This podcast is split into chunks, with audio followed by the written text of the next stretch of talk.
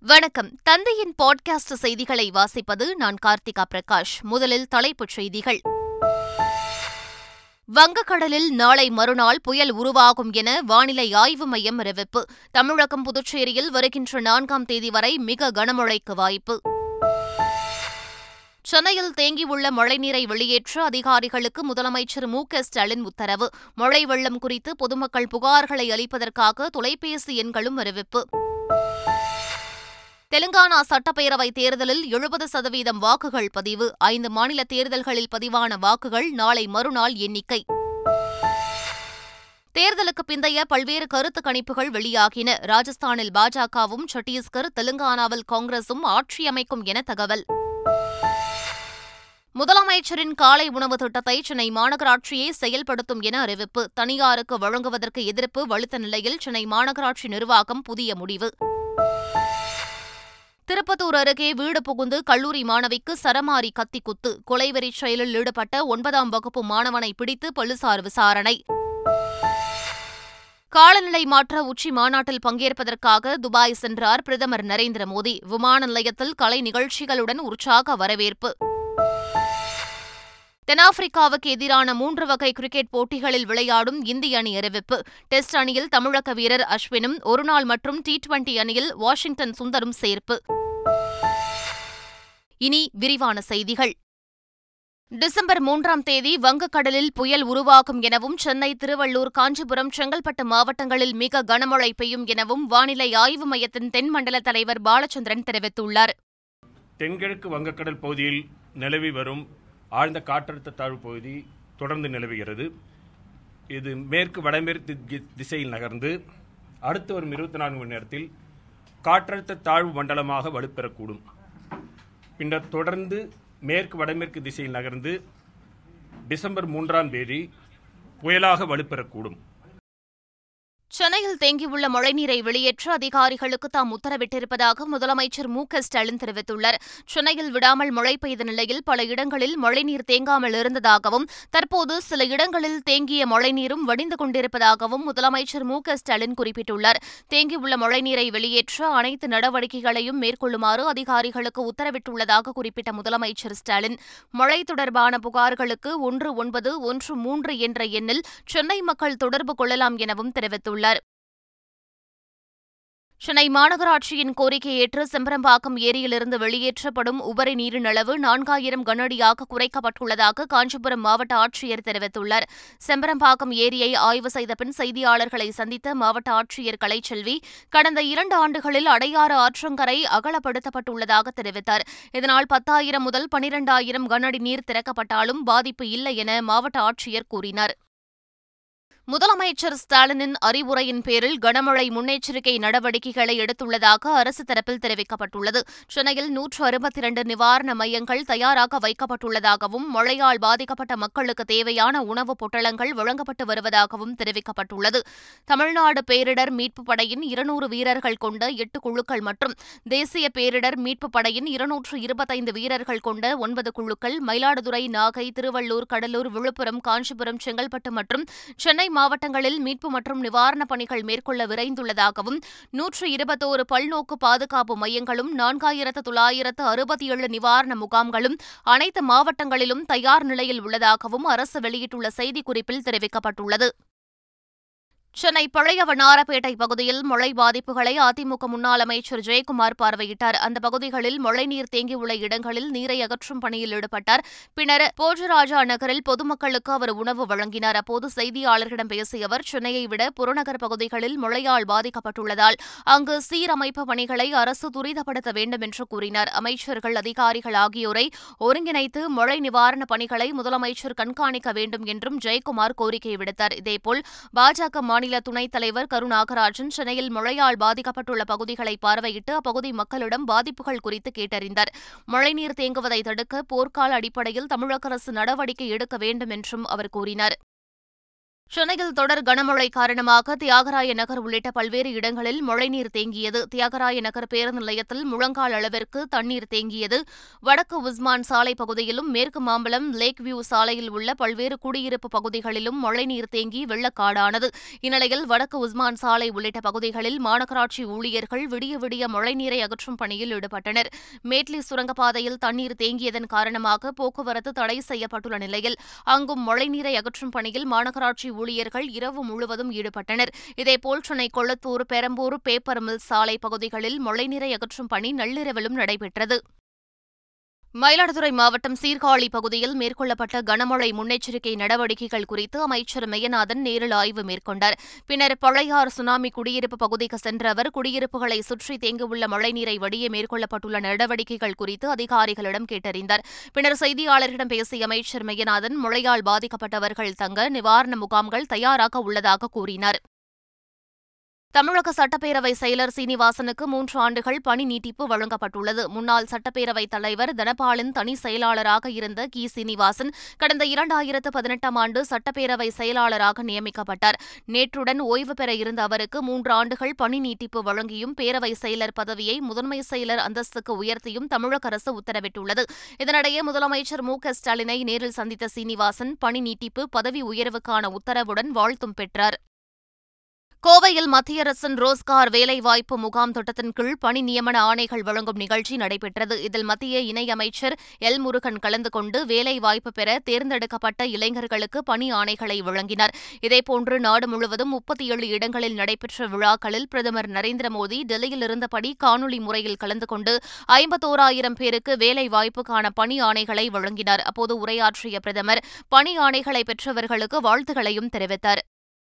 முதலமைச்சரின் காலை உணவு திட்டத்தை தனியார் வசம் ஒப்படைப்பது தொடர்பாக சென்னை மாநகராட்சியின் மாமன்ற கூட்டத்தில் தீர்மானம் நிறைவேற்றப்பட்டது.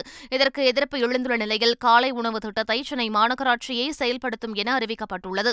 இது தொடர்பாக சென்னை மாநகராட்சி நிர்வாகம் வெளியிட்டுள்ள செய்திக்குறிப்பில் ஒப்பந்த அடிப்படையில் காலை உணவை தரமாக தயாரித்து வழங்குவதற்கான நிலை ஏற்படுமாயின் அதற்கான உத்தேச மதிப்பீடு தயாரித்து மாநகராட்சியின் மன்றத்தில் ஒப்புதல் பெறப்பட்டதாக தெரிவிக்கப்பட்டுள்ளது. ஒப்பந்த அடிப்படையில் காலை உணவு தயாரிப்பதற்காக ஒப்பந்த புள்ளி ஏதும் தற்போது கோரப்படவில்லை எனவும் தெரிவித்துள்ள சென்னை மாநகராட்சி நிர்வாகம் காலை உணவு திட்டம் தொடர்ந்து சிறப்பாக மேற்கொள்ளப்படும் எனவும் தெரிவித்துள்ளது. ஆருத்ரா நிதி நிறுவன மோசடி வழக்கில் குற்றம் சாட்டப்பட்ட நடிகரும் பாஜக நிர்வாகியுமான ஆர் கே சுரேஷ் விசாரணைக்கு ஆஜராகாததால் அவருக்கு எதிராக பொருளாதார குற்ற தடுப்பு பிரிவு போலீசார் லுக் அவுட் நோட்டீஸ் பிறப்பித்தனர். இதனை திரும்பப் பெறக் கோரி ஆர் கே சுரேஷ் சார்பில் சென்னை உயர்நீதிமன்றத்தில் மனு தாக்கல் செய்யப்பட்டது. அதில் ஆருத்ரா மோசடிக்கும் தனக்கும் தொடர்பில்லை எனவும் மனைவி குழந்தையை கவனித்துக் கொள்வதற்காக துபாயில் இருப்பதாகவும் குறிப்பிடப்பட்டது. இதை விசாரித்த உயர்நீதிமன்றம் ஆர் கே சுரேஷுக்கு எதிராக பிறப்பிக்கப்பட்ட லுக் அவுட் நோட்டீஸை நிறுத்தி வைத்து உத்தரவிட்டது. கோவையில் உள்ள பிரபல நகைக்கடையில் கொள்ளையடிக்கப்பட்ட சம்பவத்தில் தொடர்புடைய நபரின் மனைவியை போலீசார் கைது செய்தனர். இந்த திருட்டில் தருமபுரியைச் சேர்ந்த விஜய் மற்றும் அவரது மனைவி நர்மதா ஈடுபட்டது தெரியவந்துள்ளதாக கோவை மாநகர காவல் ஆணையர் பாலகிருஷ்ணன் தெரிவித்துள்ளார். விஜய் இன்னும் கைது செய்யப்படாத நிலையில் அவரது மனைவி கைது செய்யப்பட்டு மூன்று கிலோ வரையிலான நகைகளை போலீசார் பறிமுதல் செய்துள்ளதாகவும் அவர் கூறினார். நகை திருட்டில் ஈடுபட்ட விஜய்க்கு அவரது மனைவி நர்மதா தொடக்கத்திலிருந்து உடந்தையாக செயல்பட்டதாக போலீசார் தெரிவித்துள்ளனர்.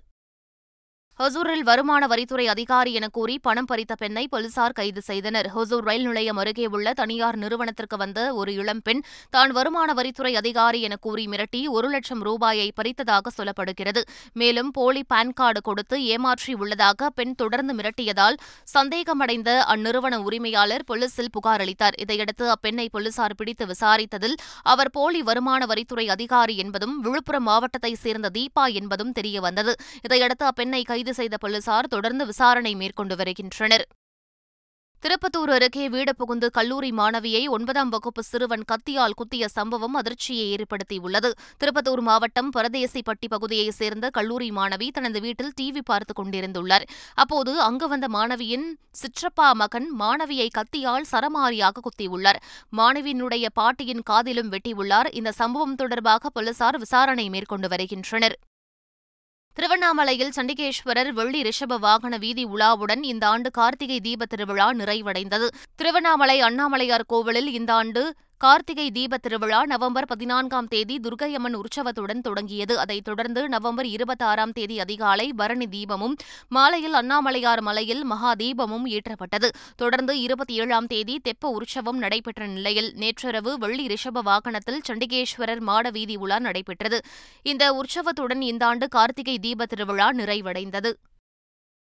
சபரிமலை ஐயப்பன் கோவிலில் மண்டல மற்றும் மகர விளக்கு பூஜைக்காக நடை திறக்கப்பட்டு தினமும் ஆயிரக்கணக்கான பக்தர்கள் சுவாமி தரிசனம் செய்து வருகின்றனர். இந்நிலையில் சபரிமலை சன்னிதானம் முதல் அப்பாச்சி மேடு வரை இயங்கும் உணவகங்கள் தேநீர் மற்றும் பழசாறு கடைகளில் சுகாதாரத்துறை சட்ட அளவியல் உள்ளிட்ட அரசுத்துறை அதிகாரிகள் கூட்டு ஆய்வு செய்தனர். அப்போது தரமற்ற உணவுப் பொருள் எடை குறைவு உற்பத்தி தேதி குறிப்பிடாதது உள்ளிட்ட விதிகளை மீறிய இருபத்தாறு கடைகளுக்கு ஒரு லட்சத்து எழுபத்தோராயிரம் ரூபாய் அபராதம் விதித்தனர். உலக காலநிலை மாற்ற உச்சி மாநாட்டில் கலந்து கொள்வதற்காக பிரதமர் நரேந்திர மோடி துபாய் சென்றார். இரண்டு நாள் பயணமாக துபாய் சென்றுள்ள பிரதமர் மோடி உலக காலநிலை மாற்ற உச்சி மாநாட்டின் தொடக்க அமர்வில் உரையாற்றவுள்ளார். மேலும் பிரதமர் மோடி மூன்று உயர்மட்ட நிகழ்வுகளில் பங்கேற்கிறார்.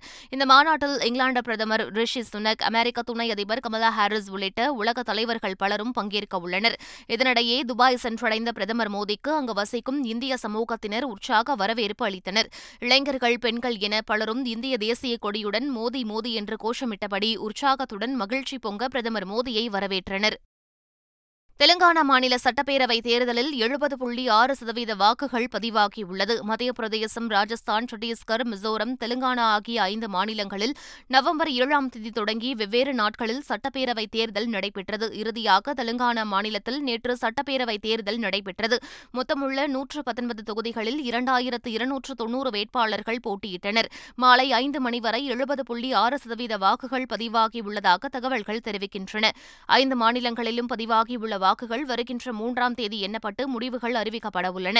இதனிடையே ராஜஸ்தான் மத்திய பிரதேசம் சத்தீஸ்கர் மிசோரம் தெலுங்கானா ஆகிய ஐந்து மாநில தேர்தலுக்கு பிந்தைய கருத்து கணிப்புகள் வெளியாகியுள்ளன இந்திய ராணுவத்துக்கு ரூபாய் இரண்டு புள்ளி இரண்டு மூன்று லட்சம் கோடி ரூபாய் மதிப்பிலான போர் விமானங்கள் டாங்கிகள் கவச வாகனங்கள் மற்றும் டாங்கி எதிர்ப்பு வெடிமருந்துகளை வாங்க மத்திய பாதுகாப்புத்துறை அமைச்சர் ராஜ்நாத் சிங் தலைமையிலான குழு ஒப்புதல் வழங்கியுள்ளது. இதில் இரண்டு புள்ளி இரண்டு பூஜ்ஜியம் லட்சம் கோடி ரூபாய் மதிப்பிலான தளவாடங்கள் உள்நாட்டு தொழில் நிறுவனங்களிடமிருந்து கொள்முதல் செய்யப்படும் என தெரிவிக்கப்பட்டுள்ளது. அதன்படி விமானப்படை மற்றும் ராணுவத்திற்கு இலகுரக போர் விமானம் மற்றும் ஹெலிகாப்டர்கள் இந்துஸ்தான் ஏரோநாட்டிக்ஸ் நிறுவனத்திடமிருந்து வாங்க ஒப்புதல் வழங்கப்பட்டுள்ளது. கொழும்பில் நடைபெற்ற இலங்கை பொருளாதார மாநாட்டில் உரையாற்றிய அதிபர் ரணில் விக்ரமசிங்க நாட்டின் பொருளாதார ஸ்திரத்தன்மையை ஏற்படுத்த கடுமையான மறுசீரமைப்பு அவசியம் என கூறினார். புதிய பொருளாதார கொள்கை கட்டமைப்பிற்குள் அனைவரும் செயல்படுவதன் மூலம் வீழ்ச்சியடையாத பொருளாதாரத்தை உருவாக்க முடியும் என தெரிவித்த அவர் இதிலிருந்து நாம் பின்வாங்கினால் யார் ஆட்சிக்கு வந்தாலும் பொருளாதார வீழ்ச்சியை தடுக்க முடியாது என குறிப்பிட்டார். புதிய பொருளாதார கொள்கையின்படி செயல்படாவிட்டால் இன்னும் பத்து ஆண்டுகளில் இலங்கை மீண்டும் பொருளாதார நெருக்கடியை சந்திக்க நேரிடும் என்றும் அதிபர் ரணில் விக்ரம் விக்ரமசிங்கே எச்சரித்தார் உலகம் முழுவதும் கிறிஸ்துமஸ் கொண்டாட்டத்திற்கான ஏற்பாடுகள் களை கட்டத் தொடங்கியுள்ளன இதனையொட்டி அமெரிக்காவின் நியூயார்க் நகரின் மன்ஹாட்டன் பகுதியில் உள்ள ராக்பெல்லர் மையத்தில் வழக்கம் போல் பிரம்மாண்ட கிறிஸ்துமஸ் மரம் வைக்கப்பட்டுள்ளது பல்லாயிரக்கணக்கான எல்இடி வண்ண விளக்குகளால் அலங்கரிக்கப்பட்ட அந்த கிறிஸ்துமஸ் மரத்தை ஏராளமானோர் உற்சாகத்துடன் கண்டுகளித்தனர் கிறிஸ்துமஸ் பண்டிகையையொட்டி இத்தாலி நாட்டில் உள்ள மோன்சா நகரில் வில்லா ரியல் கார்டன்ஸ் என்ற நிறுவனம் பிளாட்ஸ் ஆஃப் லைட்ஸ் என்ற கண்காட்சிக்கு ஏற்பாடு செய்துள்ளது. பல வண்ண எல்இடி மற்றும் லேசர் விளக்குகளால் அலங்கரிக்கப்பட்டு தாவரவியல் பூங்காவில் நடைபெறும் அக்கண்காட்சிக்கு செல்லும் மக்கள் இயற்கை வெளியில் இரவில் மிளரும் பல வண்ண விளக்கு அலங்காரங்களைக் கண்டு பிரமிப்பில் ஆழ்ந்து செல்கின்றனர். தென்னாப்பிரிக்காவுக்கு சுற்றுப்பயணம் மேற்கொள்ளவுள்ள இந்திய ஆடவர் கிரிக்கெட் அணி டிசம்பர் பத்தாம் தேதி முதல் மூன்று டி டுவெண்டி மூன்று ஒருநாள் மற்றும் இரண்டு டெஸ்ட் போட்டிகளில் விளையாட உள்ளது இந்நிலையில் இச்சுற்றுப்பயணத்திற்கான இந்திய அணியை இந்திய கிரிக்கெட் வாரியம் அறிவித்துள்ளது. ரோஹித் சர்மா தலைமையிலான டெஸ்ட் அணியில் ஸ்ரேயா ஜயர் ருதுராஜ் கெய்க்வாட் முகேஷ் குமார் யஜஸ்வி ஜெய்ஸ்வால் பிரசித் கிருஷ்ணா உள்ளிட்டோரும் இடம்பெற்றுள்ளனர். ரஹானே புஜாரா ஆகியோர் அணியில் இடம்பெறவில்லை. ஒருநாள் மற்றும் டி டுவெண்டி அணிகளில் ரோஹித் சர்மாவும் விராட் கோலியும் இடம்பெறவில்லை. இருவரும் கேட்டுக்கொண்டதன் பேரில் ஓய்வு வழங்கப்பட்டுள்ளதாக இந்திய கிரிக்கெட் வாரியம் தெரிவித்துள்ளது. மீண்டும் தலைப்புச் செய்திகள். வங்கக்கடலில் நாளை மறுநாள் புயல் உருவாகும் என வானிலை ஆய்வு மையம் அறிவிப்பு. தமிழகம் புதுச்சேரியில் வருகின்ற நான்காம் தேதி வரை மிக கனமழைக்கு வாய்ப்பு. சென்னையில் தேங்கியுள்ள மழைநீரை வெளியேற்ற அதிகாரிகளுக்கு முதலமைச்சர் மு க ஸ்டாலின் உத்தரவு. மழை வெள்ளம் குறித்து பொதுமக்கள் புகார்களை அளிப்பதற்காக தொலைபேசி எண்களும் அறிவிப்பு. தெலுங்கானா சட்டப்பேரவை தேர்தலில் எழுபது சதவீதம் வாக்குகள் பதிவு. ஐந்து மாநில தேர்தல்களில் பதிவான வாக்குகள் நாளை மறுநாள் எண்ணிக்கை.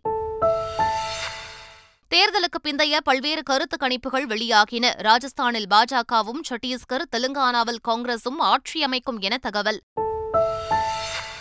முதலமைச்சரின் காலை உணவு திட்டத்தை சென்னை மாநகராட்சியே செயல்படுத்தும் என அறிவிப்பு. தனியாருக்கு வழங்குவதற்கு எதிர்ப்பு வலுத்த நிலையில் சென்னை மாநகராட்சி நிர்வாகம் புதிய முடிவு. திருப்பத்தூர் அருகே வீடு புகுந்து கல்லூரி மாணவிக்கு சரமாரி கத்தி குத்து. கொலைவெறி செயலில் ஈடுபட்ட ஒன்பதாம் வகுப்பு மாணவனை பிடித்து போலீசார் விசாரணை. காலநிலை மாற்ற உச்சி மாநாட்டில் பங்கேற்பதற்காக துபாய் சென்றார் பிரதமர் நரேந்திர மோடி. விமான நிலையத்தில் கலை நிகழ்ச்சிகளுடன் உற்சாக வரவேற்பு. தென்னாப்பிரிக்காவுக்கு எதிரான மூன்று வகை கிரிக்கெட் போட்டிகளில் விளையாடும் இந்திய அணி அறிவிப்பு. டெஸ்ட் அணியில் தமிழக வீரர் அஸ்வினும் ஒருநாள் மற்றும் டி டுவெண்டி அணியில் வாஷிங்டன் சுந்தரும் சேர்ப்பு. இத்துடன் பாட்காஸ்ட் செய்திகள் நிறைவு பெறுகின்றன.